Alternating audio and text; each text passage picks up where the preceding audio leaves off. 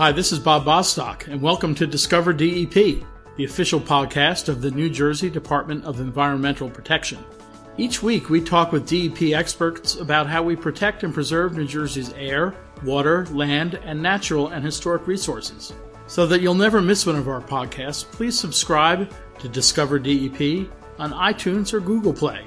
You can also follow DEP on the web at nj.gov/dep. Thanks for listening, and I hope you enjoy our podcast.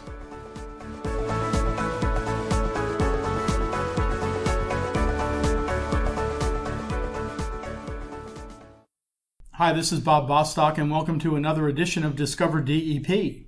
Today we're joined by John Vile and Brian Henning, research scientists in DEP's Division of Water Monitoring and Standards in the Bureau of Freshwater and Biological Monitoring.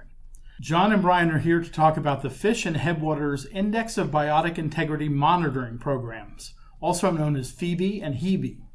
FIBI and HIBI use fish assemblages and other aquatic species as measures of water quality. I want to start with John. John, what is an IBI? What's an Index of Biotic Integrity? Well, basically, it's an index that uses biological communities to assess the health of a water body, a stream, it can be used on lakes, uh, what have you. In this particular case, it uses fish, or in the case of Brian's headwaters, it uses other organisms to assess what the health of that water body is. So, if I understand this right, we know by either the health of the fish or the kind of the fish what the quality of the water is. They're indicators, if you will. Both the type of fish that live in in the stream, and then also the condition of the fish, how healthy they are, whether they have you know deformities or so forth, can impact um, the overall score. So there are there certain fish that are particularly sensitive to a poor water quality, and if you don't see those, or if you see them in really bad shape, you know to look for something else. Exactly. We have everything from fish with different tolerance levels, different spawning strategies, different habitat types, and all those are based into what we have as metrics, and those metrics are a scoring system that's used to give it provide an overall score but all different fish species have different sensitivities to anything from habitat loss to sedimentation, nutrient pollution, you name it. They're all sorts of sensitivities. So it's kind of like that old saying about the canary in the coal mine, right? They, the old days, they'd bring, they'd literally bring canaries down into the coal mines, and then if there was some toxic gas leaking, the canary would go and they'd figure, well, it's time for us to go too. Get Correct. out of here. Yeah. Correct. Okay. Now, I understand there are three different IBI programs.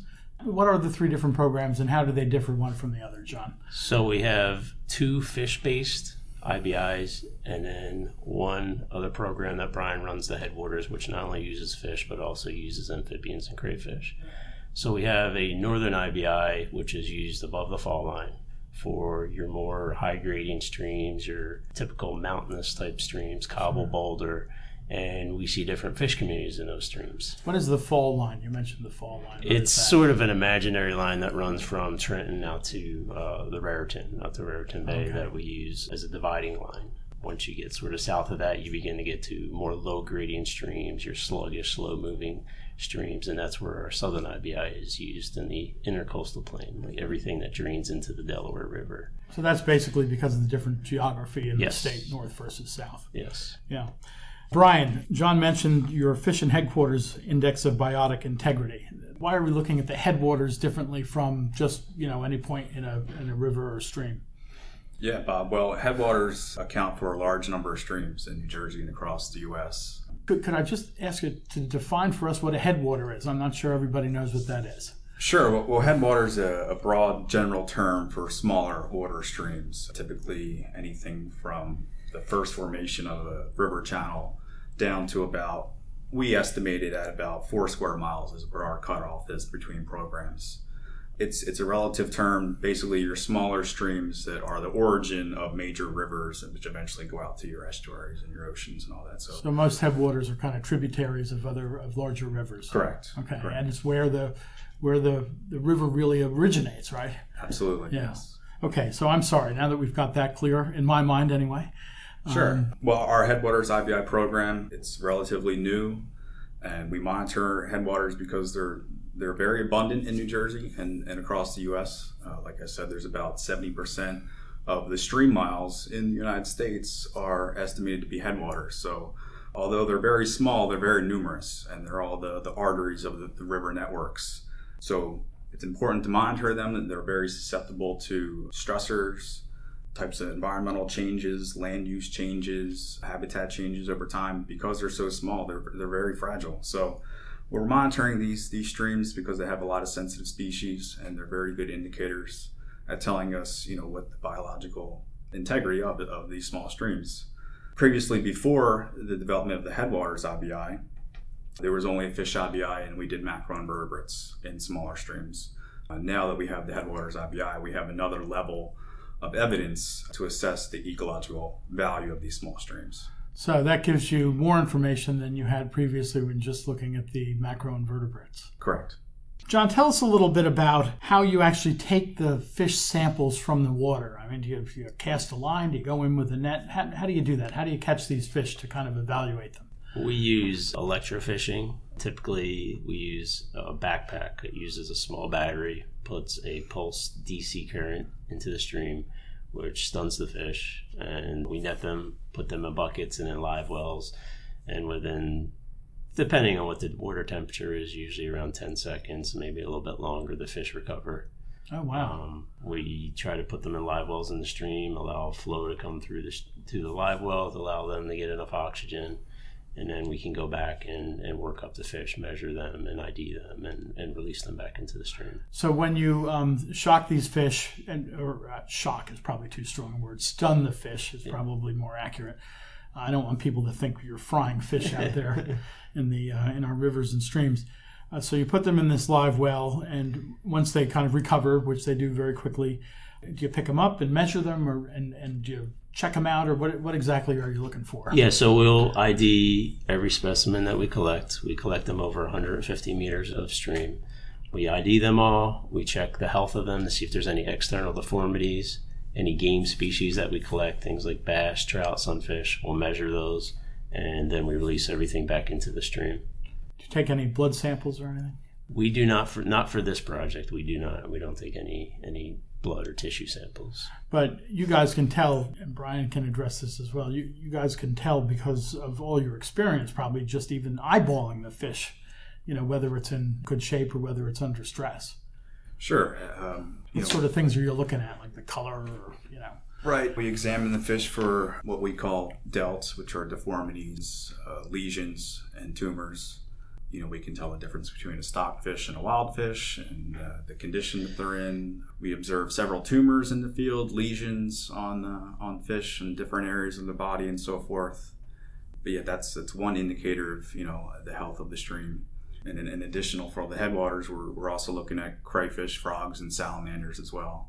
Not so much looking at um, any deformities with them, but more collecting them, their presence and absence goes towards indicating how sensitive uh, they are to the, the, water quality and how well that, that water quality condition is.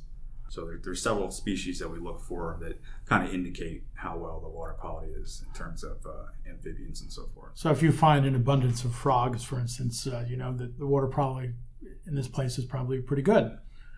Sal- salamanders are a greater, better indicator mm-hmm. um, than frogs. But yeah, the presence of several sensitive salamanders is a good indication that the headwater stream is in a good, healthy condition. I want to ask both of you uh, we mentioned about electricity in the water and stuff. Do, do, you have to take any precautions yourselves to make sure you don't get stunned? Do you have special boots you wear? Do you ground yourself, or how, how does that work?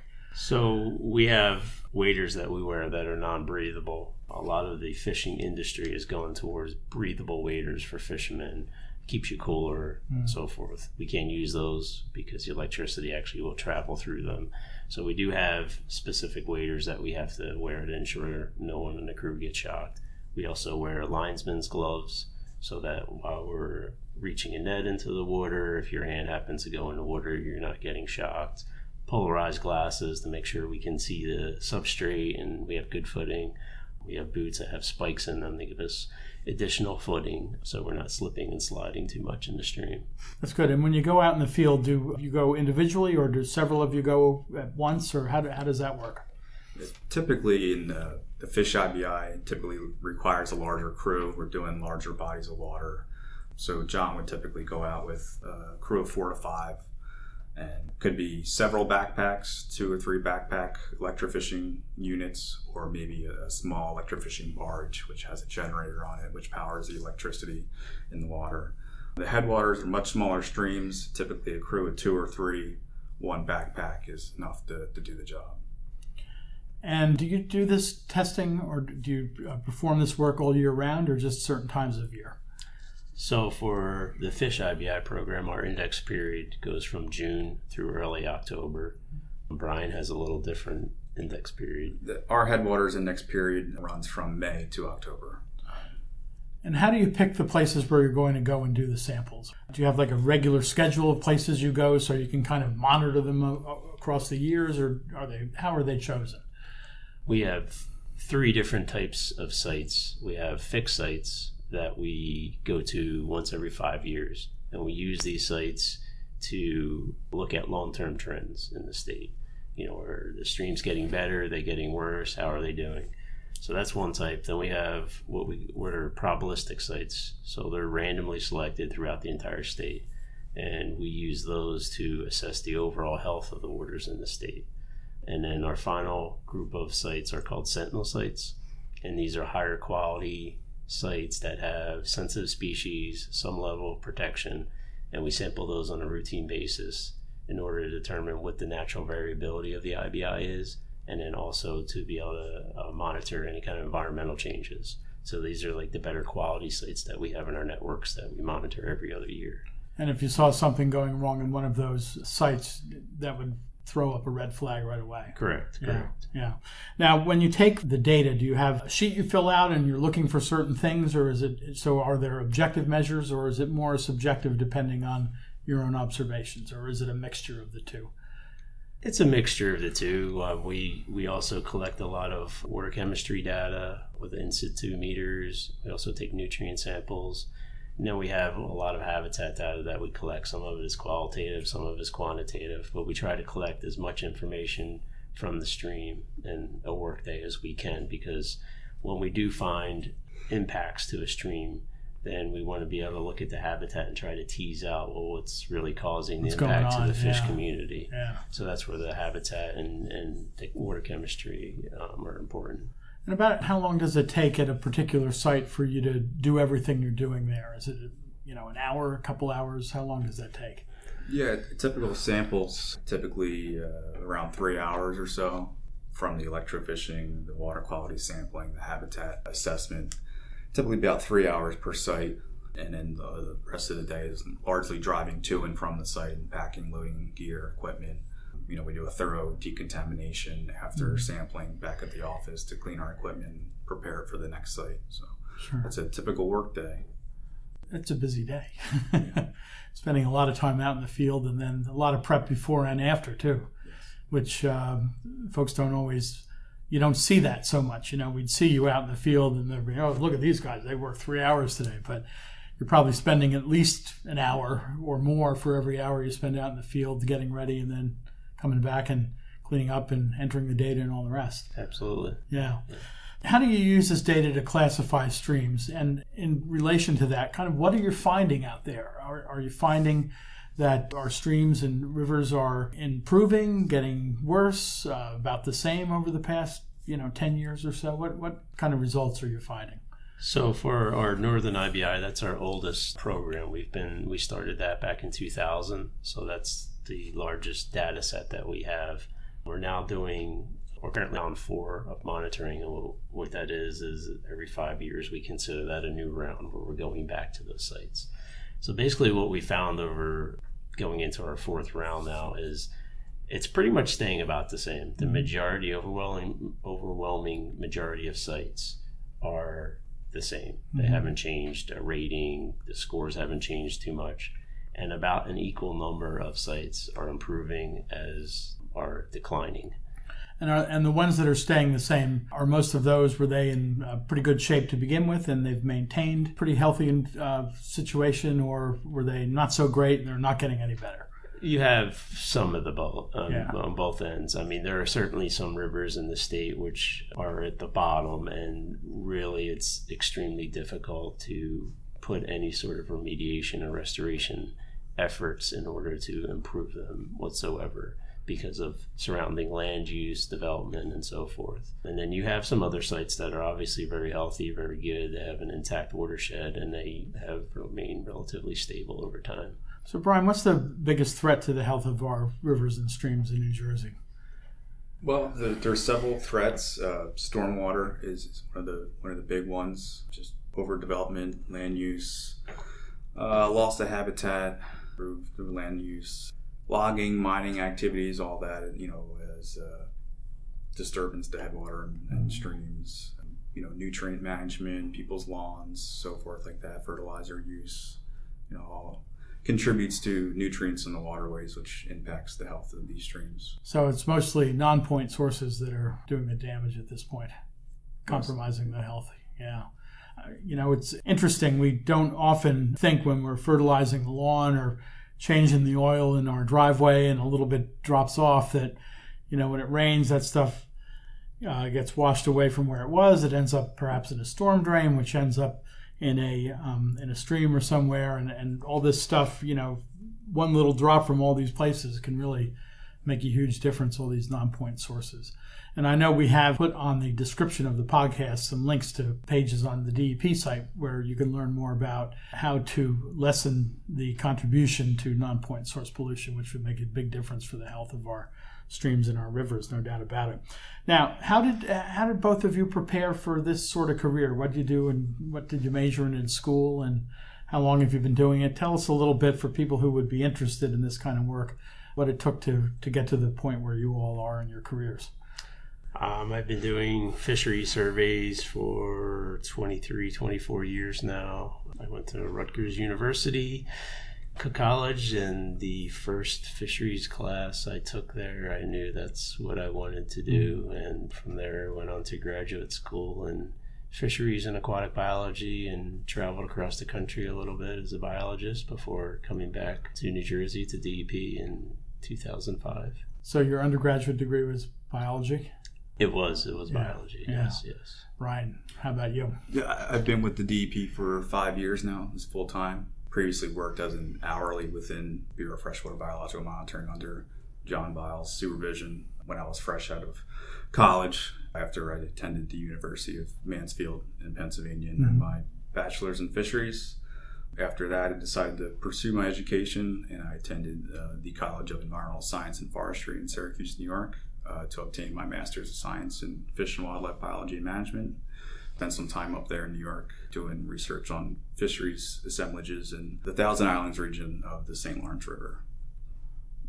That's you both have obviously spent a lot of time doing this, which is how you've acquired such expertise. I, I find it really interesting that you know the way I've always thought, how do we measure the health of a, a, water body? Is you know scoop up some water and look at it under a microscope. But this gives us this sort of work gives us a whole new dimension, really, to understanding what's going on in these rivers and streams, doesn't it? Right, because you know often we do have a chemical monitoring program in our office, but often that's just a snapshot on what's going on in that water body at that moment.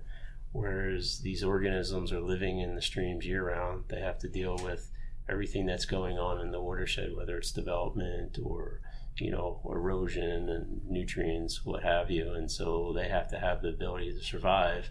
And so by using those as biomonitors, they're really telling us how healthy the system is because they have to be there. And fish are, are long lived, so they're very good indicators of long term trends. And for the work that we do, we don't have to wait for samples to come back from the laboratory we don't have to pay anyone to analyze the samples. Basically, the day we collect the sample, if need be, we can generate a result and say the stream is healthy or it's not. This also, I think, points out how interconnected everything in the environment is. You know, there's nothing that happens in the environment that doesn't have a ripple effect or an impact somewhere else. And I think that this program kind of shows that, that uh, things that may have happened miles away in terms of, uh, you know, over fertilizing or you know somebody drops the oil or any of the other things that end up in our rivers and streams can have a ha- have a huge effect in other parts of our environment and just how interconnected it is and how you know we can tell that if the fish aren't healthy then the water's probably not going to be healthy for us to use either. Right. I think we have come over the last 40, 50 years really to appreciate more than ever how interconnected all of these things are. Nothing happens in a vacuum. Sure. Yeah. How can people find out more about the work that you're doing? Do we have information on the web? Yeah, we have a website, which I think you'll provide the link to it. People can come to our website and find our data summary reports where every stream that we monitor will have the type of species that we find there, the condition rating, good, fair, poor, very poor, some water quality measures there, the location of it. We also, on our website, have many pictures of the fish and, and uh, taxa that we collect, some examples of posters and presentations that we have given on our programs. There's also some soon to be videos and so forth showing the type of work that we do out there in the stream. That's right. Um, but over the years, we've seen that you know we have a lot of data downloads each month, and it seems like the public has a real strong interest in this program. Not only because they want to know what's in their local waterway, but also fishermen and women are interested in you know what type of sport fish might be in these water bodies, and sometimes they go look at our reports and see see what type of fish are in their local waterway. So yeah, you can check us out on our website. You can follow the link below. Um, we also attend several outreach events for the DEP uh, throughout the year. You can find us at Take Your Kids to Work Day, uh, the Trent Youth Fishing Derby, World Water Monitoring Day, and the Wild Outdoor Expo. And uh, you can come talk to us, see our stream tank, see some of the fish that we collect, uh, and uh, talk to us about the program. And if somebody runs across you when you're in the field, if they have questions, should they feel free to ask, or or you guys kind of don't want to be Oh, disturbed? Absolutely. Don't shoot. We uh, Unless you have a camera. we uh, we I mean not that often, but we have had members of the public ask us questions, and we'll invite them down to the stream while we're working up the fish. We'll show them the fish that we collected in our local stream, what they mean to the water quality, you know exactly what it is we're doing. So yeah, we, anytime you see us out there, feel free to stop us. And and John and Brian both, what hints would you give our listeners about things that they could do to help improve and maintain the quality of our waterways here in the state of New Jersey? I think certainly watching over fertilizing your lawn and, and, and garden, definitely not dumping any sort of oil products or anything like that, which can get into a storm drain and, and get into the water body. Getting involved in a local environmental or watershed group to help with everything from habitat restoration to cleanups, cleaning up garbage along the stream is is extremely important. Yeah, I would- just echo those comments. And you know, you always live downstream from someone, so think about you know where where that water is going after you manipulate it, and and also to you know do your part not to transfer invasive species of fish and so forth throughout the state. And, don't don't flush that goldfish down the toilet. or those snakeheads I've heard about too. Have we seen many of those in New Jersey, or still pretty limited? They're here, and uh, yeah, we we found them in a few sites, and I think you know they're certainly going to spread across more sites. We'll be coming across them more and more. Well, I once heard uh, watersheds defined as communities connected by water, which I thought was a pretty good definition. And I think the work that you are doing in your jobs really kind of emphasizes that that all of the everything we do is is connected in some way to the water, and uh, the more we can be mindful of uh, using best practices in in everything we do around our homes and in our businesses and everything else, the better it's going to be for our water.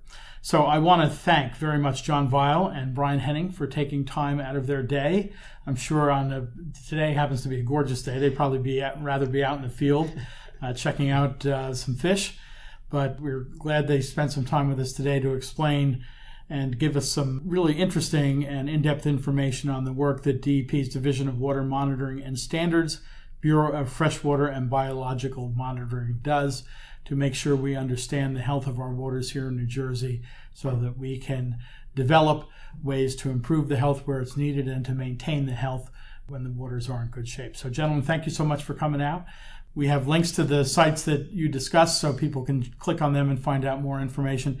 And before we go, the one question I should have asked earlier when the fish are stunned, it doesn't do any damage to them. They go right back into the water healthy and they don't really know what hit them, right? That's correct. We don't take any home for dinner. All right, that's good. okay, well, thank you so much for coming in. We really appreciate uh, you're spending time with us and uh, talking about this program with us. Thank you. Thank Thanks you. for having us. Thanks.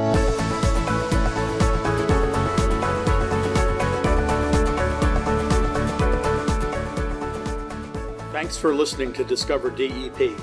If you have comments on the podcast or ideas for future podcast topics, please email us at podcast at dep.nj.gov. Enjoy the rest of your day.